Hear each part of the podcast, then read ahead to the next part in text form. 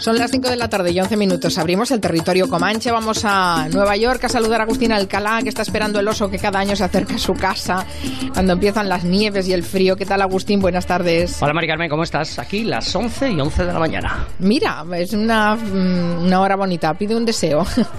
en Barcelona está mi quiotero preguntándose: ¿cuándo hacemos la cena de empresa de Navidad, los del Comanche? Para comer caliente, por una vez. Ay, qué fama tenemos los periodistas, que siempre nos morimos de hambre, es terrible. A su lado, Nuria Torreblanca, soñando con marcarse un chencho en la Plaza Mayor de Madrid. Muy buenas, lo hago cada año. Ay, chencho, chencho. Nos han marcado generacionalmente, ¿eh? El chencho. En San Sebastián de los Reyes está Máximo Pradera. ¿Qué tal, Máximo? ¿Cómo te Hola. imaginas una cena de empresa del Comanche, Max? Pues bien, lo hacéis mal, ¿eh? Es... Se nos ha perdido el chencho. Así, así. Sí, te ha salido muy bien. en Madrid también está Santi Segurola. Buenas tardes, Santi. Hola, ¿cómo Eh, estás? no importa cómo sería la fiesta o la cena, tú siempre pondrías la música, ¿no? Bueno, te- ahí tengo mucha competencia. Vamos, y creo que saldría Hombre, pero es- eres DJ Segurola. No, no. Sí. DJ Aita. Ahí está. Qué bonito. Ay, qué chulo. Bueno, la semana que viene les recuerdo que vamos a tener el Comanche on the road, porque vamos a hacer el programa desde Arnedo, en La Rioja. No viajaremos todos, pero los que van prometen hacer mucho ruido. Creo que los que se quedan también, me parece. Pero en fin, será un día complicado. Entraremos en, en materia en el Comanche de hoy, ya hablaremos del de la semana que viene cuando toque. Eh, vamos a abrir el, con un poco de música. Max, te cedo a ti el testigo de abrir con un super cofre que se va a poner a la venta, que está dedicado a Bach. y Bueno, ya está a la venta. Ya está a la venta. Sí, sí, y cre- creo que vas a aprovechar para que hagamos un poco de postureo, ¿no? Que pongamos a Bach en nuestra vida. Claro, el, bueno, el cofre es impresionante. Yo no, no lo tengo, pero vamos, eh, hay mm, eh, unboxing del, del cofre. Es un sarcófago más que un cofre. Tiene, eh, a- lo abres y dentro hay como una especie de pirámide con 222 CDs, libretos, tres monografías. es- 222. 222 CDs, Santi. Hay que, llevar una carretilla. Sí, eh, yo el otro día escribía, escribí un artículo donde decía que me, me entraba, me puse de los nervios, porque es que por más años que viva, y sé que voy a vivir muchos porque tomo mucho yogur griego, pero jamás voy a tener mm, tiempo para, para gozar de todo eso. ¿no? No tienes vida para, para poder oír todo lo que... Lo todo, que... todo lo que hay ahí, ¿no? Bueno, pues, Máximo, dime. Máximo, los yogures griegos ya no están de moda, ahora son los noruegos. Los noruegos. Ay, ah, pues por mira. Dios. Otra tendencia neoyorquina, además de las camisas de leñadores, que ya hablaremos luego del tema de las camisas, Exacto. Agustín. Vi- Vienen petando muy fuerte los yogures de salmón. Yogures noruegos, por favor. Los buscaré De como- leche de alce, ¿no? Sí, los buscaré si lo dice Alcalá. No, eh, lo que más gracia me ha hecho de este cofre, super cofre, sarcófago, es que eh, se llama Bach 333 porque han considerado en DECA y otras casas discográficas que era suficiente motivo que eh, hubieran pasado 333 años del nacimiento de Bach. ¿no? Y dices, ¿y por qué 333? Bueno, pues porque era numerólogo Bach, entonces creía en el valor místico simbólico. Entonces, eh, bueno, él que era tan religioso, tan luterano, pues 333 es tres veces la Santísima Trinidad y esto es excusa suficiente para, para sacar el, sarcófago. Y bueno, pues igual que hicimos con los Beatles, me había planteado eh, ver un poco qué hace de, de Bach el padre de la música y por qué, por qué realmente su música es tan buena. Así que Quintanilla, dentro del preludio en do sostenido mayor.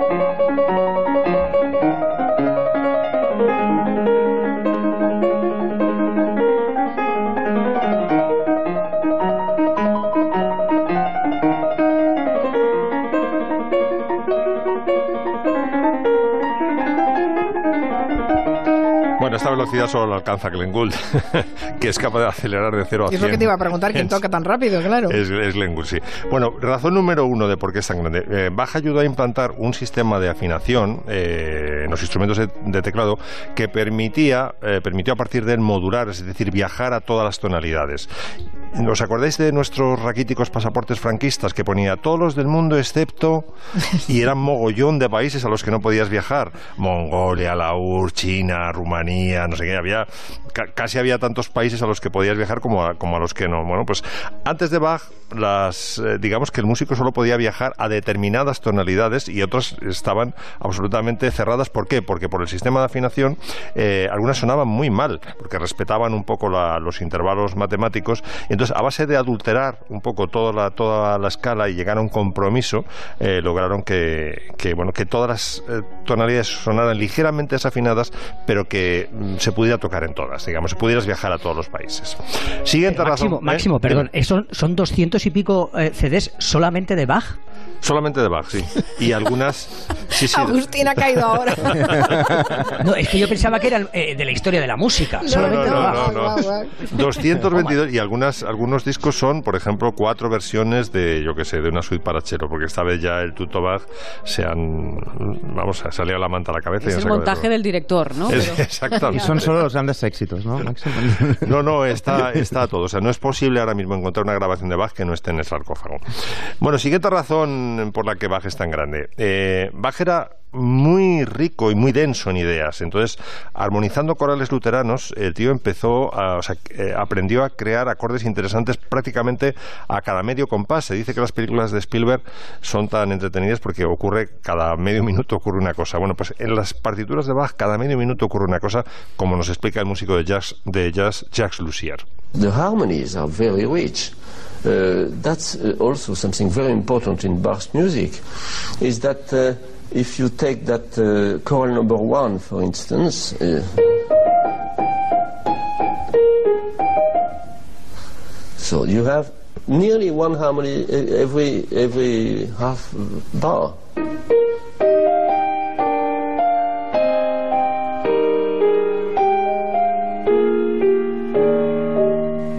Esto no pasa, no, with, no- bueno. sí, no, no pasa en- con ningún compositor. Coges Händel, coges Scarlatti, coges lo que quieras y nadie, nadie está en eso. Y además, ¿qué acordes metía el tío? Es decir, hay acordes en Bach que tiene, vamos, los, los tiene que pasar, eh, tienes que llegar al siglo XX, los encuentras en, en Keith Jarrett, no los encuentras, no los encuentras antes. Oye, acordes ¿puede muy ser porque realmente Bach, más que compositor, bueno, inicialmente lo que era, era un organista en iglesia y necesitaba mantener al público atrapado? Pues eh, puede ser por... de- bueno, de hecho él se, se hizo famoso como organista, porque como Sí. compositor no te creas que era tan apreciado en su época. Por eso te digo que básicamente era un organista, ¿no? sobre todo es que tenía una imaginación portentosa, entonces imaginaba sonoridades, imaginaba acordes que ningún otro músico de la época era capaz de, de imaginar, ¿no? Y decía, pues esto, esto va bien en esta composición. Y tercera, composi- tercera razón por la que eh, es, se considera el padre de la música, pues desarrolló eh, el contrapunto polifónico, es decir, varias voces cantando a la vez, hasta el punto de que incluso los bajos cantaban. Es decir, que se- un taxista podía silbar la- los bajos de Bach. Hasta entonces los bajos eran como meros pilares sonoros para apoyar las otras voces, pero no se, no se consideraba que tenían que ser cantables, digamos, eran simplemente columnas sonoras, ¿no? Y él consiguió que también estos pilares fueran musicalmente interesantes, lo cual fascina a los músicos de jazz y pop. Por ejemplo, Paul McCartney, que el otro día hablábamos de los Beatles, eh, tú coges eh, Penny Lane y tienes la melodía por arriba, ¿no? Penny Lane, it is a barber. Pero si tú escuchas atentamente lo que pasa en el bajo, va cantando a imitación de Bach, porque McCartney era muy baquiano, va haciendo un bajo que hace dum, dum, dum, dum, dum, dum, dum, dum, dum, dum, y eso lo puede estar en la ducha. Bueno, pues fijaos eh, cómo cantan los bajos de Bach.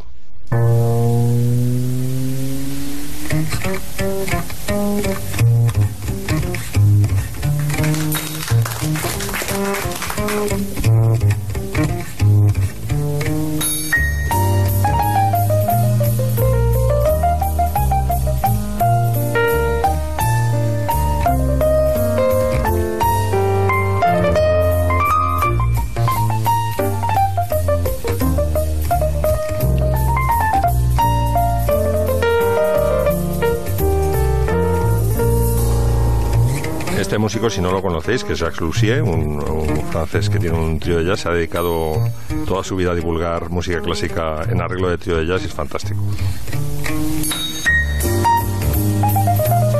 Es monísima, ¿eh? La música suena a spot navideño de grandes almacenes. Totalmente. tiene, todos los músicos de jazz dicen que Bach es el, el músico que tiene más swing, No, no, realmente está muy bien, está muy bien. porque sus bajos recuerdan un poco al walking bass del, del jazz, ¿no? Bueno. Seguiremos con Bach de aquí un ratito, que tenemos nuevas entregas para que nos vaya desgranando la importancia en la música de, de Bach. Ponga un Bach en su vida, que decía Máximo Pradera, pero ahora Vamos, por favor, a las camisas de leñadores.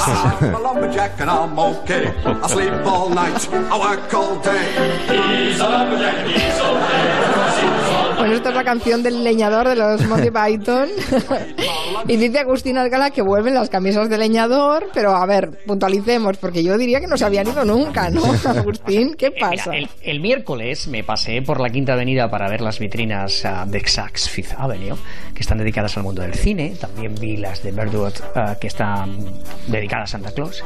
Y me hice una foto de Navidad en el Rockefeller Center con 50.000 bombillas de colores. Y mirando por la Fifth Avenue, que está para comérsela, está llena de gente, pero está para comérsela, os advierto que si lo hacéis, si venís, os vais a encontrar muchas vitrinas llenas de unas camisas de franela maravillosas.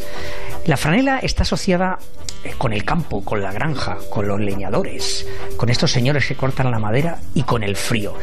Y también debería de ser, pues bueno, el prototipo del American First, porque es muy americana. Aunque yo creo que a Donald Trump no le vamos a ver nunca con una camisa de franela, ni muchísimo menos. Tampoco va a dormir en una de las de, de cama con eh, sábanas de franela, porque, porque no, porque no lo va a hacer.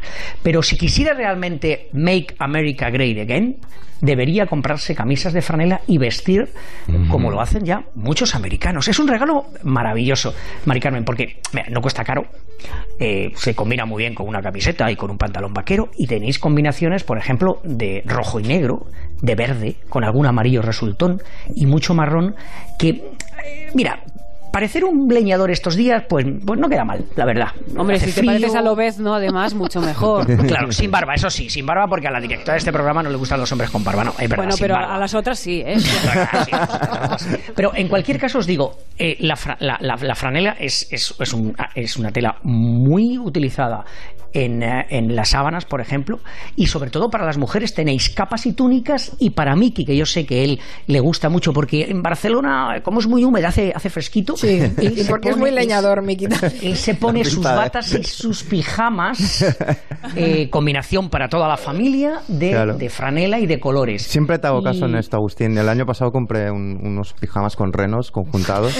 gracias a ti. Yo, pinta de leñador de Oregón no, no tengo, pero me acuerdo cuando se pusieron de moda con el grunge, con Claro, es Nirvana que- y es tal. que- es pero aquí que- la clave es que el grunge era en Seattle, que, que, que- Pero que hace- era, era, era bastante normal porque, porque por lo visto allí puede hacer semicalor, no mucho frío, y por la tarde parece que refresca de verdad. Entonces, No, pero es que claro, la gente allí llevaba, llevaba digamos, anudada eh, la camisa por si refrescaba, pero yo recuerdo que luego eso saltó a la pasarela de llevarlo en los grupos de grunge más tirados, saltó a la pasarela de Milán, que valían una pasta esas camisas, y luego en, en Barcelona, que veías a la gente en junio, yo me acuerdo, íbamos adolescentes en junio con la camisa de franela a cuadros, Pero eso hace un calor. como 10 años también. La teoría mía es que eh, mientras Ralph Lauren viva, eh, siempre habrá camisas Empieza de bien la cuadros. teoría. Porque tiene una línea que cada que siempre tiene camisas de cuadros. Y me imagino que ¿en qué almacenes estuviste, Alcalá? ¿En cuál de ellos? Estuve, Saks. estuve en Saks y luego también en pues, Ber- te- Berdorf. Te animo a que mires que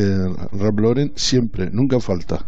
Es el rey de la camisa de cuadro, evidentemente. Sí, pero, pero es, es, No- no es más bien es más bien fina, es más bien fina. Esta no, No, esta no. es un poco más gorda. No, bueno, Es sí. fra- esta es de Eh, franela, eh, esta es de franela. Eh, él también se, se las apaña con la frena. Oye, eh, Y las mujeres también llevan, Agustín. eso es lo que iba a Si no, preguntar. una, capas, una, una chica que se pone. capas, Sí. capas, llevan capas y también alguna alguna falda falda de, de, de- de franela, bueno, pues no, no, no las he visto tanto, pero por ejemplo, eh, si tú por ejemplo un día, un fin de semana, tú te quieres dedicar a verte pues una serie entera de televisión y darte la paliza, te puedes poner una túnica, te pones en el sofá y te pones la túnica de, de- de franela y te lo pasas maravilloso y además os aseguro, Eh, sábanas de franela son muy calentitas. no sé yo, ¿eh? No, no sé yo. O sea, que va a ser la rival de las batamantas, la franela. Que se han sofisticado mucho, ¿eh? he visto últimos modelos, están muy sofisticadas las batamantas ya. y vuelve el guaté en cualquier momento. ¿eh? Sí, sí. Oye, el guate. Bueno, hay una novela que está arrasando. Ah, la verdad es que el título es. Yo creo que es muy importante el título en una novela porque te, te, lleva a comprar muchas veces por el título y por la portada. Y esta yo la compraría, a pesar de que el título es un poco mm, tremendo, ¿no? Los asquerosos. Tremendo. Los, asquerosos. una novela titula. magnífica que está arrasando como la naturaleza de su argumento de manera tranquila, pero haciendo su caminito. Es una novela que publica Blackie Books y que está escrita por un viejo amigo del Comanche porque llevamos años desde que empezó este Comanche cada vez que Santiago Lorenzo publica novela venimos aquí a comentarla porque es magnífica siempre. Eh, él, bueno, ya comentamos en su momento Los Millones, Los Huerfanitos y ahora publica esta, Los Asquerosos, que es una versión, dicen, de Robinson Crusoe ambientada en la España vacía y de lo que va es la historia de, bueno, Manuel vive en el centro de Madrid y un día un poli antidisturbios, antidisturbios le quiere pegar y él le acuchilla en el portal de, de un edificio.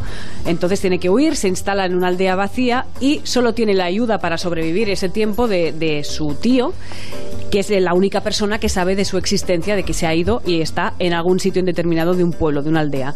En la, en la casa que está ocupando está sobreviviendo con una colección de libros austral, es un detalle importantísimo, con los vegetales que va pillando por el campo y con la compra semanal del Lidl que le manda su tío.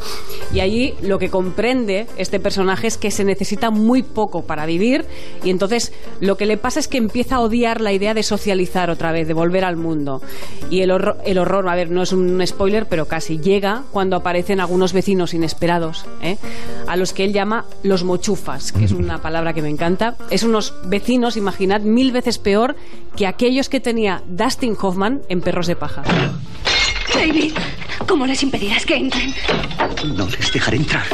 Ahí fuera hay cinco hombres Ya lo sé. y están armados. Sí. Ya sé que están armados. A ver, es un poco exagerado, ¿eh? Bueno, no están armados los de la novela, era un poco la exageración, pero estos mochufas que define tan bien Santiago Lorenzo, define tan bien porque además se te meten en el cuerpo. O sea, tú estás leyendo esa novela, te va entrando una inquietud extraña cuando conoces a esos vecinos que son... Pero es- ¿ha- ¿hay puerturraco o no hay no, puerturraco? no, no hay puerto- No, no, no. Bueno, tampoco vamos a desvelar, pero ¿sabes esa gente, Santi, que está obsesionada en esta vida con disfrutar? ¿Eh? que disfrutan a gritos, comiendo, bebiendo, haciéndose selfies, y es gente que tiene que disfrutar, que viene esta vida gente-. A ver, la, la idea sería como la gente que, que les ponen un- unos cacahuetes con la caña y dicen calidad de vida. Exacto. Es un poco. Es esto- esa esto es- gente, esa gente. Es además esa Aunque- gente que aunque- tiene pánico al silencio propio y ajeno, que yo Sí. considero Esos que es son los gente- mochufas. Sí, gente Y- y es muy, un- muy ¿Es peligrosa. un neologismo realmente? ¿Lo ha creado él esta palabra o tiene algún origen, mochufas? No, es- Conociendo a Santiago, vete a saber. Seguramente inventada porque eh, eh, factura una cantidad de neologismos Sí, bru- exacto. brutales y tiene un vocabulario, un léxico, digamos, muy rico, no solo porque, por el que atesora, porque es un tipo que es un gran eh, lector, sino por el que se inventa también. Sí. Es una novela que es una celebración de, De la escritura. de, de la escritura, de la prosa no anémica, sino fibrada. Y los de- gochufas de la estos- seriedad divertida o de la diversión seria, porque es una novela muy seria. Es también, agridulce, ¿eh? Sí, sí, es agridulce. Lo que pasa es lo- que, es que es una crítica también, es lo que esconde, una crítica al capitalismo salvaje, pero es lo que dice Miki, es que es, un- es una celebración, está tan bien escrita, devoras esa historia y, y- y, sinceramente te quedas con ganas de mucho más en esta historia, conocer más. Yo iba a decir que si los gochufas estos llevan camisa de franela. Pues mira, Pues a lo mejor. mira, mira, Agustín, podrían, podrían. No sé, no sé, no, no, es que yo tengo una visión muy clara ¿eh? de Es la imagen del, do- del dominguero, digamos. Es el que llega, digamos, a su apartamento de campo y puede orinar en su lavabo, pero orina en los arbustos mirando al viento y dice Exacto. de nuevo calidad de vida. Es un poco, ti- ti- tiene un poco de pantomima full por lo que me estás contando, ¿no? es- exa- Exactamente, ese tono, exactamente, sí, exactamente, maxi. esa es la idea. Bueno, Bueno, a mí pues- me ha encantado lo de la colección de libros de Austral. ¿Quién no tiene una colección de Sí. libros de Austral en su casa, no? Sí, eran sí. buenísimos. Tú, Miki, ¿alguna cosa más a decir de la novela? No Porque sé, además tú conoces a Santiago Lorenzo y, y- y, bueno, sabes un poco de, de cómo se ha, Sí, es cómo mi se ha amigo, escrito esta... no, no quiero que decir que seamos amigos, digamos, intoxique la, la idea increíble que tengo de esta novela. Creo que es una de las mejores novelas Sí, sí. en castellano escritas últimamente. Yo es de lo, lo digo, mejor que he escrito. Lo digo de verdad. Y es la...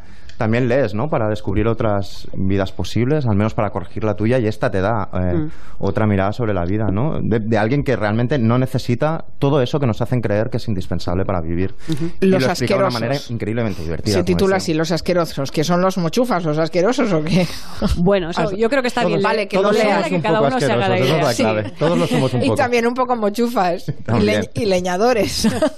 Hacemos una pausa.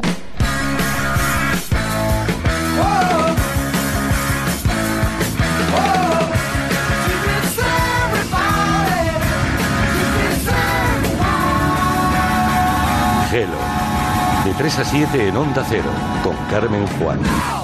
A ver, ¿cuánto es? 3 por 2. ¡Qué fácil! Facilísimo, porque ahora hasta el 16 de diciembre en Hipercor y el Corte Inglés tienes un 3x2 en toda la marca Lego. Imagínate, pagas 2 y te llevas 3. Eso sí, solo hasta el 16 de diciembre en Hipercor y el Corte Inglés. Esta Navidad puede que te regalen un cortapiñas. Muy útil, sí. Pero mejor te vas a regalar un viajazo a Jamaica para disfrutar de la piña ya cortada tumbado en la hamaca de la playa. Puede que también te caiga una raqueta. Bonita indirecta. Pero tú lo que te vas a regalar es ir a la final de un gran slam en zona. ¿Qué te gusta más? ¡Regálatelo! Rasca de Navidad de la 11. Gana hasta 250.000 euros al instante. Hay más de 31 millones en premios. Rasca de Navidad de la 11. Regálatelo. Hola amigos, soy Carlos Latre y he reunido a un equipo de seres humanos para darle un repaso a este mundo que falta le hace. Leo Harlem, Goyo Jiménez, El Monaguillo, Miguel Lago, Terremoto de Alcorcón, Javier Alcel, Leonor Lavado. Surtido de ibéricos.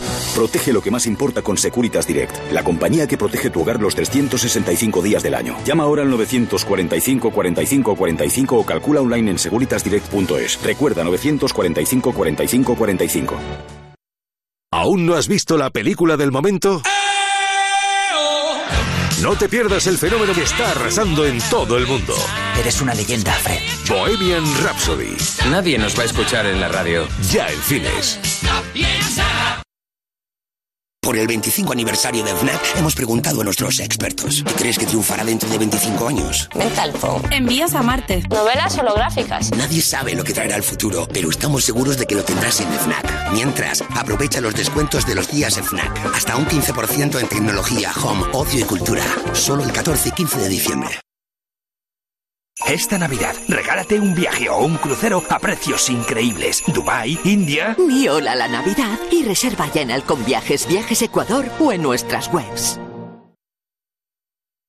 Cuando era niño, mis padres me enseñaron lo importante que es dormir mucho para consolidar lo aprendido. La clave es seguir una rutina, ir a dormir a la misma hora todos los días. Aprovecha ese momento para hacer algo que te relaje. A mí me gusta leer. ¿Y a ti? Fundación A3 Media y Gasol Foundation, juntos por la educación. Onda Cero, Madrid. ¡Volarlo!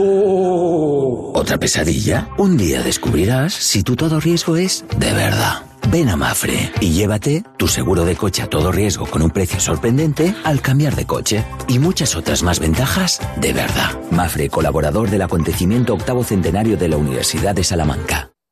2.750 horas de sol cada año dan mucho juego. La Comunidad de Madrid impulsa las instalaciones de autoconsumo fotovoltaico en el sector residencial con ayudas de hasta 15.000 euros. Sácale partido al sol, ahorra y mejora el medio ambiente. Infórmate en el 012, en la web comunidad.madrid o en planfotovoltaicamadrid.com. Comunidad de Madrid. Los Nogales cuenta con cuatro centros de día en Madrid. En todos ellos encontrará los mejores cuidados médico-asistenciales y un amplio abanico de actividades y programas de rehabilitación. Transporte adaptado, porque un envejecimiento activo es la mejor fórmula 91 331 3101. Los Nogales, cuidamos del mayor. Cuidamos de la familia. El envío de Burofax es ahora mucho más cómodo, rápido y económico con notificados.com. Con notificados.com envíe Burofaxes a través de Internet, cómodamente desde su ordenador, con la máxima seguridad y validez legal. Cinco años de plazo para acusa de recibo y testimonio notarial de certificación de contenido. Notificados.com. Burofax online, postal y electrónico. Regala teatro. El mejor regalo para la persona más querida. Regala El curioso incidente del perro a medianoche en el Teatro Marquina, una de las obras más galardonadas del mundo con 5 Tonys y 7 Olivier. Compra tus entradas en grupomarquina.es. El curioso incidente del perro a medianoche. Teatro Marquina. Gilmar presenta Urbanización Mirador del Mayorazgo en Majadahonda. Ya han comenzado las obras de la segunda fase de este complejo exclusivo de viviendas de 3 y 4 dormitorios de gran formato, con todas las comodidades y las mejores comunicaciones. Mirador del Mayorazgo. Infórmese en el 91 209 3280 o en gilmar.es. Gilmar, de toda la vida. Un lujo. En BMW Madrid, filial de BMW España, te invitamos a nuestro gran evento de final de año para que tu 2018 termine sobre ruedas. Acércate a nuestro stand en la planta menos 2 del corte inglés de San Chinarro del jueves 13 al sábado 15 de diciembre y consigue hasta un 40% de descuento en 200 vehículos BMW kilómetro cero. Cierra un año redondo conduciendo un BMW. Surtido de Ibéricos, Carlos Latre al frente del mejor equipo de humoristas. Queridos oyentes, nos haría mucha ilusión que vinierais a participar del programa viéndolo aquí en directo. Tenemos asientos libres. Para que venga gente, claro, a, para que venga a- gente. a la risa. Sí, porque es que esto del humor es como el sexo. Con más gente que tú, gana muchísimo. Surtido de Ibéricos, los viernes por la noche a la una y media. Ven a ver el programa. Envía un email a públicosurtido.ondacero.es. Te mereces esta radio. Onda Cero, tu radio. Alquiler. Acción de alquilar. Negocio por el que se cede una cosa a una persona durante un tiempo a cambio de una rentabilidad. Seguro. Adjetivo. Que es cierto. Libre y exento de todo peligro o riesgo. Si piensa en alquilar, ya sabe. Alquiler seguro. 902 37 57 77. Alquiler seguro. 902 37 57 77. Electrocasión. Liquidación permanente de electrodomésticos nuevos de las mejores marcas hasta con un 50% de descuento y garantía del fabricante. Electrocasión. Cuatro tiendas por todo Madrid. ¿Sabes que las humedades pueden salirte muy caras si no las tratas a tiempo? Ahorra tiempo y dinero llamando a Murprotec y elimínalas de raíz. Pide tu diagnóstico gratuito, personalizado sin compromiso y con una garantía de hasta 30 años. Contacta en el 930 1130 o en murprotec.es. Para tu tranquilidad, Murprotec. Garantía de calidad.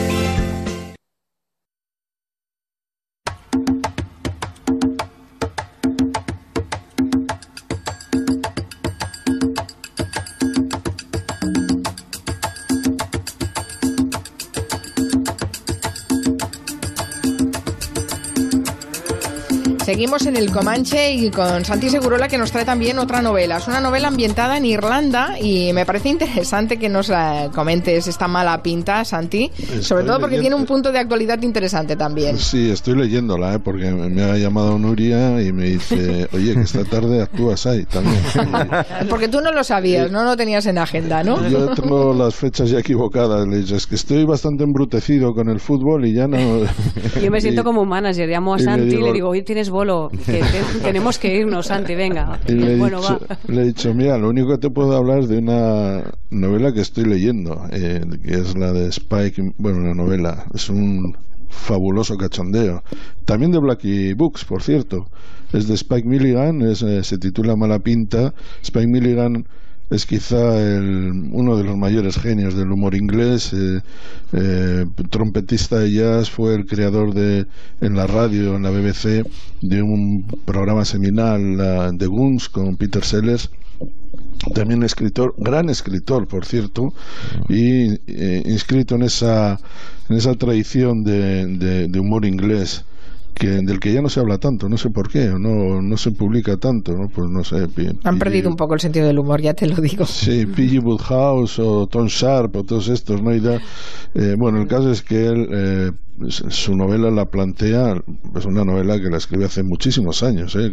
hace medio siglo casi, Eh, pero se publica ahora y con mucha razón. Eh, se titula Mala Pinta y está, eh, eh, se está focalizada en un pueblo que eh, de alguna manera divide, pasar, va a pasar la frontera entre Irlanda, en realidad es así, entre Irlanda del Norte e Irlanda del Sur, que se tira un poco a voleo, ¿no? Eh, eh, después, un año antes se había declarado la independencia irlandesa y a voleo va la, la, la frontera en gran medida porque se, se- esa, esa, esa reconstrucción de la frontera se hace en, en, en- en un pub en un pub inglés que está en un pub irlandés que está a punto de cerrarse y ahí confluyen todo tipo de, de personajes. Es un auténtico delirio eh, que ahora cobra actualidad precisamente por el tema del Brexit claro, Claro.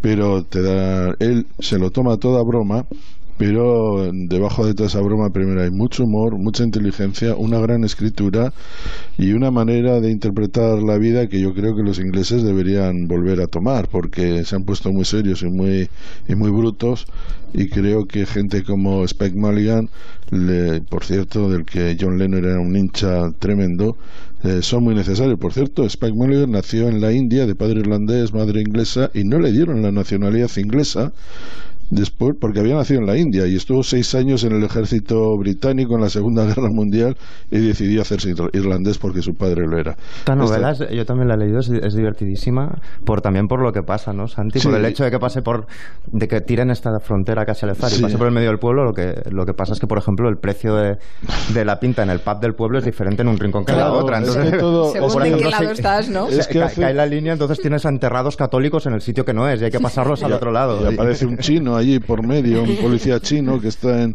Y, y, luego, eh, digamos, es todo muy surrealista como era él, ¿no? Porque de repente estás leyendo y, y ves un diálogo del personaje con el escritor que está escribiendo, ¿no? Pero tiene un talento formidable y está muy bien. Eso es lo que estoy leyendo. Este hombre tiene una, como un arco de novelas sobre, sobre la Segunda Guerra Mundial y, por ejemplo, tiene una, un libro sobre Hitler muy divertido también. y yo sospecho que acabará saliendo. pues vamos, vamos a apuntar el nombre de en ese libro de Hitler, En ese libro de Hitler dice una cosa brutal.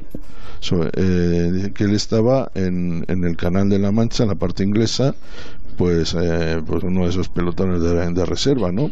Y tenía un armamento tan malo que el, de la Primera Guerra Mundial que no les funcionaba. Y entonces cuando tenían que hacer como que había armamento, todo el pueblo se reunía y en lugar de disparar, todo el pueblo me gritaba ¡Pum! Esto es muy divertido también. Bueno, en, la línea de estas novelas bélicas divertidas, Trampa 22 de Joseph Heller, yo la recomiendo siempre, o Matadero 5 de Kurt Vonnegut, mm. pero incluso en homenaje a Cataluña de Orwell, que no es, una, no, es un libro cómico ni un reportaje cómico, pero en la línea de lo que explicaba Santiago es divertido cuando dice que el tipo que venía de Inglaterra no reconoció las melodías de las canciones que tocaba el ejército republicano hasta que las oyó en el frente de los nacionales. ¿Por qué? Porque las trompetas de su ejército eran tan chungas y, los tipos las tocaban tan mal que no reconocía las canciones hasta que las escuchó en los otros, por supuesto, mucho más proficientes. Ahora, que mencionas, Santi, lo, de la, lo, del, lo del PUN, lo de tener que imitar las armas, me he acordado de que la Segunda Guerra Mundial se ganó en parte gracias al armamento fake que puso el Reino Unido en, en algunas películas se ha visto, pero yo no sabía que era que era tan, que fue tan importante importantísimo. O sea, la labor de engaño a Hitler, entre, primero estuvo en la zona de desembarco, ¿no? Pero mandaron a Patton al, sur de Inglaterra para reforzar la idea de que, de que ahí se estaba concentrando eh, todo el grueso de, los aliados y que por tanto iba a ser a través de. Hay, una película, Máximo, de Donald Sutherland, El ojo de la aguja. Sí, qué buena. preciosa esa película y además. Eh, que va, de eso, ¿no? De que es un espía eh, alemán. Exacto, que al final va donde están todas las avionetas eh, hechas con madera de balsa. Y claro, exactamente. Pero no sabía que había. Bueno, si ponéis ahora, por ejemplo, tank fake en Google, veréis a unos oficiales británicos levantando entre cinco un tanque, que eran tanques que se inflaban y que daban el pego desde el por reconocimiento aéreo. Ya no me siento tan mal por O sea que la posverdad es, eh, tiene muchos siglos. Es como las pelis de Mel Brooks hacían esto también, ¿no? Falsos eh, cartones. No soy la única que va a YouTube a ver cosas raras, gatos gordos y cosas así, ¿no? O sea, también está Max viendo tanques y... La cosa está, el algoritmo de YouTube es muy peligrosa. si, estás quieto dos horas acabas viendo cosas que no se deberían ver sí, sí. sí, sí, yo, sí, sí. Un día deberíamos hacer una pieza de las cosas extrañas que vemos, los placeres culpables que buscamos en... Tenemos para tres comanches. Pero nada, el otro día en el programa de mm, de Buenafuente hubo algo que causó furor. Era, es una, un, un vídeo en Vimeo que se titula Bouncing Balls 2 y es una especie de parodia que hace un artista muy reconocido que pertenece, se ha representado por la Galería Gagosian de Nueva York, está en la Bienal de una parodia o una recreación de una obra de Bruce Newman en el año 69. Bueno, yo, como es para este programa, es para, para, para todos los públicos, os recomiendo que entréis en Vimeo y busquéis Bouncing Balls 2. Vais a morir. Vale, tomamos nota. Ahora nos vamos a poner un poco más serios, me parece, porque nos quiere contar eh, cosas del Ku Klux Klan. Eh, Miki Otero. No, no, no, tan, no, no tan serios. No, no tan serios. No, nos vamos a ¿Del de allí o, el de aquí o de Vox? No, bueno, es que están conectados, Máximo, ya lo sabes. Después de la felicitación de David Duke. Claro, tú, tú, Máximo, cuando explicas un chiste y se ríen los peores de la mesa, es decir, el, tío fascista, el otro, el otro, seguramente es que tu chiste no debería haber sido explicado, ¿no? Pues claro, cuando Vox gana 12 diputados y, David Duke, uno de los ex líderes del Ku Klux Klan, los, felicita, pues debería, debería invitarles a una reflexión, ¿no? Eh, está de actualidad por esto, está de actualidad también porque leía hace un par de semanas un artículo del Washington Post que explicaba que, que los actos, digamos, de terrorismo, de sabotaje, etcétera, de Estados Unidos, los asociados de la ultraderecha habían subido de una manera espectacular en los últimos meses y porque ha salido, bueno, la película está en cartel, que es la película de Spike Lee que ganó en, en Cannes, pero también hay el libro editado por Capitán Swing, eh, donde se explica eh, la historia eh, de un policía negro que se infiltra en la organización racista más bestia del mundo, que es el Ku Klux Klan. El Ku Klux para, para entendernos, odia cosas como esta.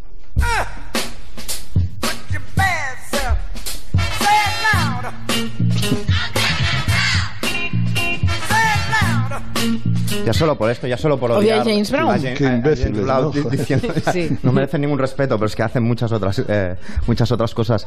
Eh, la historia es esta, tal cual la he dicho. Parece, parece la premisa de un chiste, pero fue así. El poli en cuestión era un tal Ron Stallworth, que fue el primer poli negro de Colorado O sea, que no es broma, esto es serio. Esto un negro que se infiltra en el Ku Klux Klan. Vale. Un tal Ron Stallworth, eh, que es eso, el primer poli de Colorado eh, Springs, que el, que el tipo se fascinó por ser poli pues a partir de ver pues series, como todo el mundo con su vocación, de ver series en la tele, eh, pelis y tal, yo quiero ser poli, y acabó siéndolo eh, allí, ¿no? Y esto sucedió en el año 78, que digamos que la cosa estaba bastante calentita a nivel de, pues, de racismo y de, y de, y de disturbios callejeros etcétera, etcétera. Y un día eh, estaba leyendo la prensa, el querido Ron, eh, y vio un anuncio, del mismo modo que puedes, ver un anuncio, un grupo que dice busco bajista, llamar al tal, pues era un anuncio del Ku Klux Klan que llegaba a la ciudad y era Ku Klux Klan, información de contacto, apareció un teléfono y el tipo, seguramente comiéndose una rosquilla, descolgó el teléfono y llamó,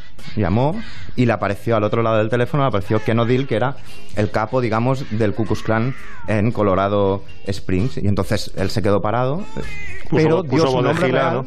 Es ahí el Ku Klan. Está ahí el Ku. Exacto. Y, y, empezó a decir que él, él, este policía negro, empezó a decir que odiaba a los mexicanos, a los negros, a los judíos.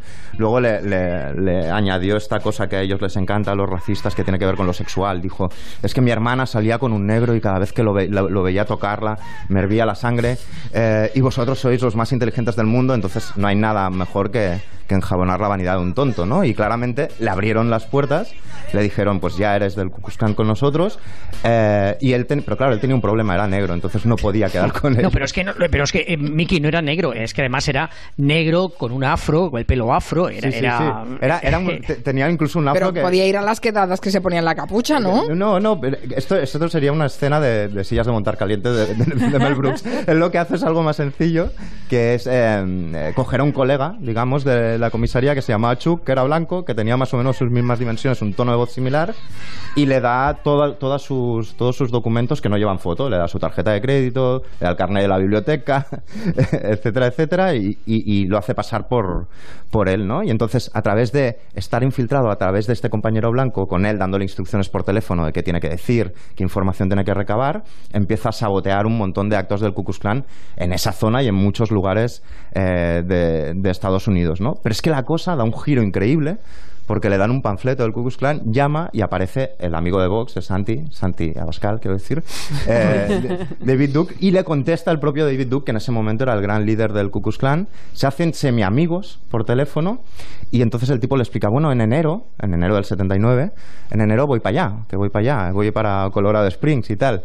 Eh, y el tipo dice, vale, el detective dice, pues muy bien. Y entonces el jefe del detective le dice que él tiene que ser la persona que cuide de la seguridad del líder del Ku Klan cuando él llegue. Con lo cual tenemos a un polinegro que está en realidad infiltrado con otra identidad haciendo de segurata del líder del Ku Klan. Y hay un momento que le entra la vena gamberra y empieza como a trolearlo en directo. Se hace una foto con él, tal, lo putea. Entonces, el líder del Ku Klan empieza a putearse ya en serio eh, y, y, entonces el poli se pone, se, pone, se pone serio y le dice, oye, o sea, tú a mí no me puedes decir nada de esto porque yo llevo una placa y se te puede caer el pelo. Y días después se llaman por teléfono y David Duke le explica, pues el otro día que fui a Colorado Springs había un, poli negro que era un indeseable y al otro lado del teléfono estaba el, Está él. El, tipo que le había hecho todo.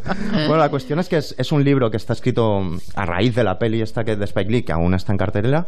Eh, lo edita eh, Capitán Swing y es eh, divertidísimo. Yo no sé si lo ha escrito el propio policía o si lo ha hecho otra persona, pero si, lo ha hecho él, mis felicitaciones porque es muy, muy divertido y, además... ¿La peli de Spike Lee cómo se llama? Eh, un, creo que es un negro infiltrado en el Ku Klux Klan, ¿no? aquí se llama Classman y está muy bien, es muy divertida, está muy bien hecha. Mm.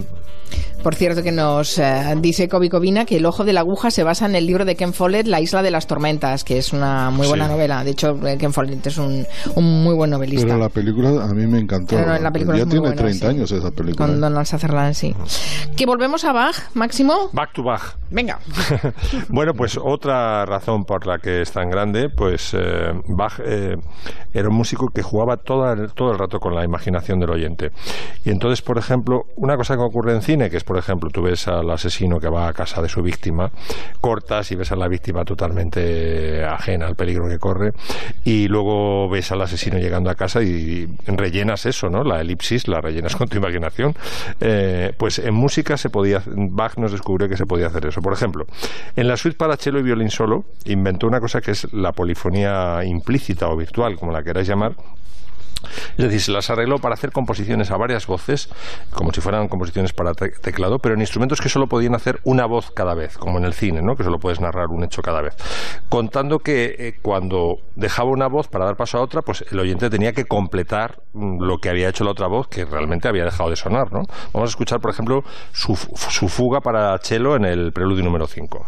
Esta es la primera voz.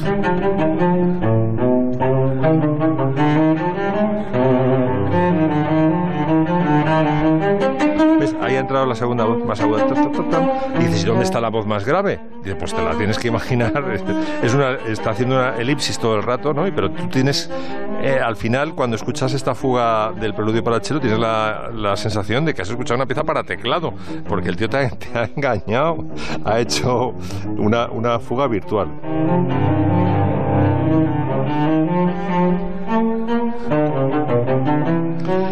Más razones por las que Bach es tan grande. Pues eh, tenía, eh, siempre se dice que Bach nos conecta con, con Dios y que su música es divina y tal. Eh, tenía metida en la cabeza la proporción áurea, que, es una relación que se dice divina porque la encontramos en la naturaleza. Es una, una, relación, eh, digamos, aritmética o geométrica no creada por el hombre. La hay, por ejemplo, en las conchas de determinados moluscos, en las hojas, en los copos de nieve. Creo que también hay proporción áurea, que es una relación que da 1,6 eh, siempre. ¿no? Y entonces en las introducciones para la suite de Chelo Solo, Rostropovich, que le costó mucho grabarlas, grabó ya de muy mayor, explica cómo la relación entre las partes de la música, digamos, que generan tensión y aquellas en las que la tensión se libera, es una relación áurea y que por eso, por ejemplo, al escuchar, como vamos a escuchar ahora la suite para chelo número uno, tenemos esa sensación de que estamos, nos está hablando Dios.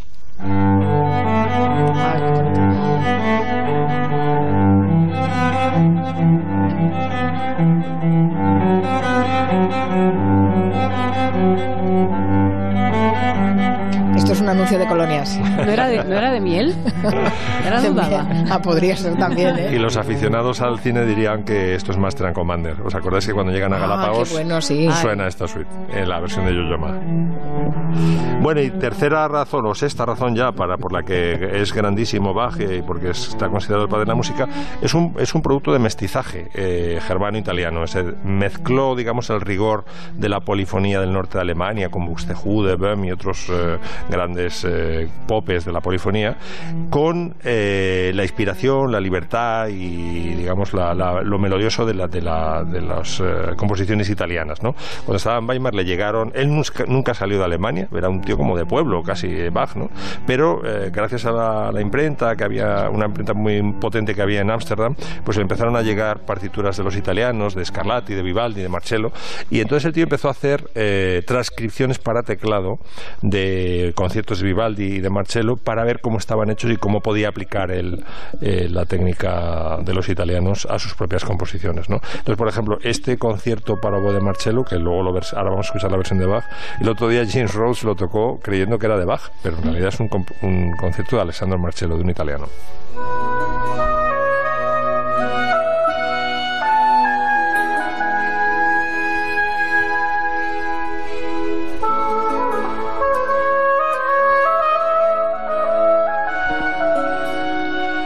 Y entonces va a escoger esto y dice, a ver cómo se puede hacer el diálogo entre el solista y, el, y la orquesta eh, en un teclado. Y hace esto.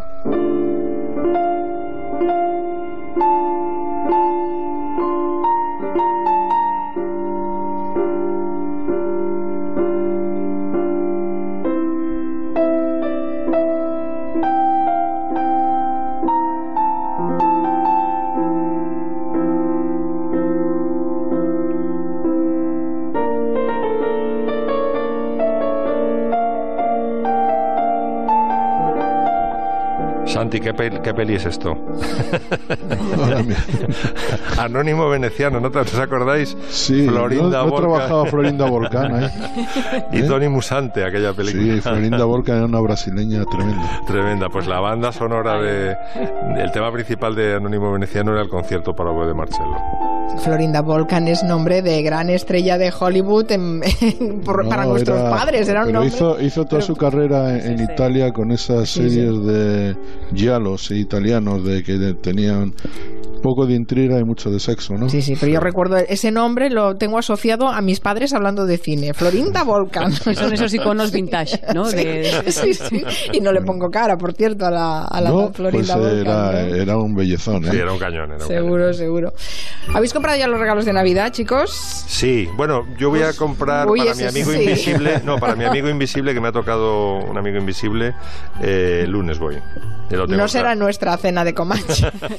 Pero ¿cuál es el límite de dinero del amigo invisible este, Max? Los mejores son los que, poner un poquito, poquito dinero. Pues depende de... Hay veces que vas un poco en plan tacaño, pero luego te empiezas a... Te, empieza a enamorar el regalo y dices, pues mm. venga, que corra la pasta. Venga, un apartamento. hay gente que va al chino y coge cualquier cosa. ¿eh? Además, ahí en esa redacción, si lo tenéis fácil, si tenéis el mercado de la boquería al lado, ahí podéis, vamos, podéis hacer diabluras. Unos boquerones. Bueno, si no le podemos decir a Agustín Alcalá que contrate a alguien para que nos compre los regalos, ¿no? Que es eso lo que está pasando, la tendencia, ¿no? Pero vamos a ver, Máximo, y ya sabes que mentir es un pecado y te vas al infierno. ¿Tú los compras los regalos o tienes a un paje que te hace y te No, no, lo más divertido es ir a comprarlos, sí, sí. Sí, y a ver, y el del Atleti, ¿también tiene un paje, un encargado, una, una perfecta Yo ahora mismo en, esto, en estos momentos eh, acabas de nombrar algo que, que, me, duele. que te atormenta. Este, este, lleva un otoño muy, muy depresivo. bueno, y el, y el, y el primo, el primo, porque esto es una cosa de, hombres, la verdad. Las mujeres lo hacéis todas vosotras. Pero en cualquier caso, si queréis sale, quedar bien, no tenéis tiempo, no sabéis qué elegir, ya hay empresas aquí en Estados Unidos que te compran el regalo, te sugieren lo que puedes comprar, te hacen la tarjeta, te lo envuelven y te lo mandan disimuladamente a casa para que quedes muy bien. ¿Qué cuánto se paga? Bueno, dependiendo. Hay clubes, porque esto se forma parte de un club, que pagas 200 dólares por entrar y luego te vienen a cobrar unas 60, unos 60 dólares a la hora. Otras empresas te cobran un 25% de lo que valga el regalo. Pero no hay es una filial de Amazon, ¿no? No compensa demasiado, ¿eh? Ah, pues yo, perdona, yo creo que hay un nicho de negocio fantástico, ¿eh? No sabes la cantidad de, horas que inviertes en el tema de. Vosotras, sobre todo vosotras. Sobre todo vosotras. sí, porque vosotras con cualquier cosa ya hacéis, ¿verdad? Que os cuente, Nuria, el regalazo que me he hecho estas navidades. Lo de Bach, ¿no? El cofre, no, es, el sarcófago. Es impresionante. Hoy, Lo voy a estrenar el, en Arnedo. Es tardísimo. ah, eso, en Arnedo que nos vemos el próximo viernes. se, puede considerar una huida lo de hacer el, día 21 que se llena Barcelona de, de polis y nosotros estamos en La Rioja. Pero es un uniforme de policía, máximo esto que... Mm. Lo voy a decir porque reviento si no lo digo. Es el abrigo hecho a medida de Sherlock, de Benedict Cumberbatch. Qué bueno. Me lo he hecho a Con medida. su patita de gallo. ¿Cómo me queda, su- Nuria? ¿Cómo me Hombre, queda? Te queda estupendo. De El querido- muerte. El querido. Ibáñez, el querido Ibáñez que es un, un holmesiano de pro, que está en el Club Holmes, Sí, sí. está ahora mismo arrastrando los dientes por su pasillo. Ay, se nos ha acabado el comanche, qué pena. Agustín, Santi, Max, tiene que ser Miki, diario. Nuria, hasta la Carmen, próxima. haz algo.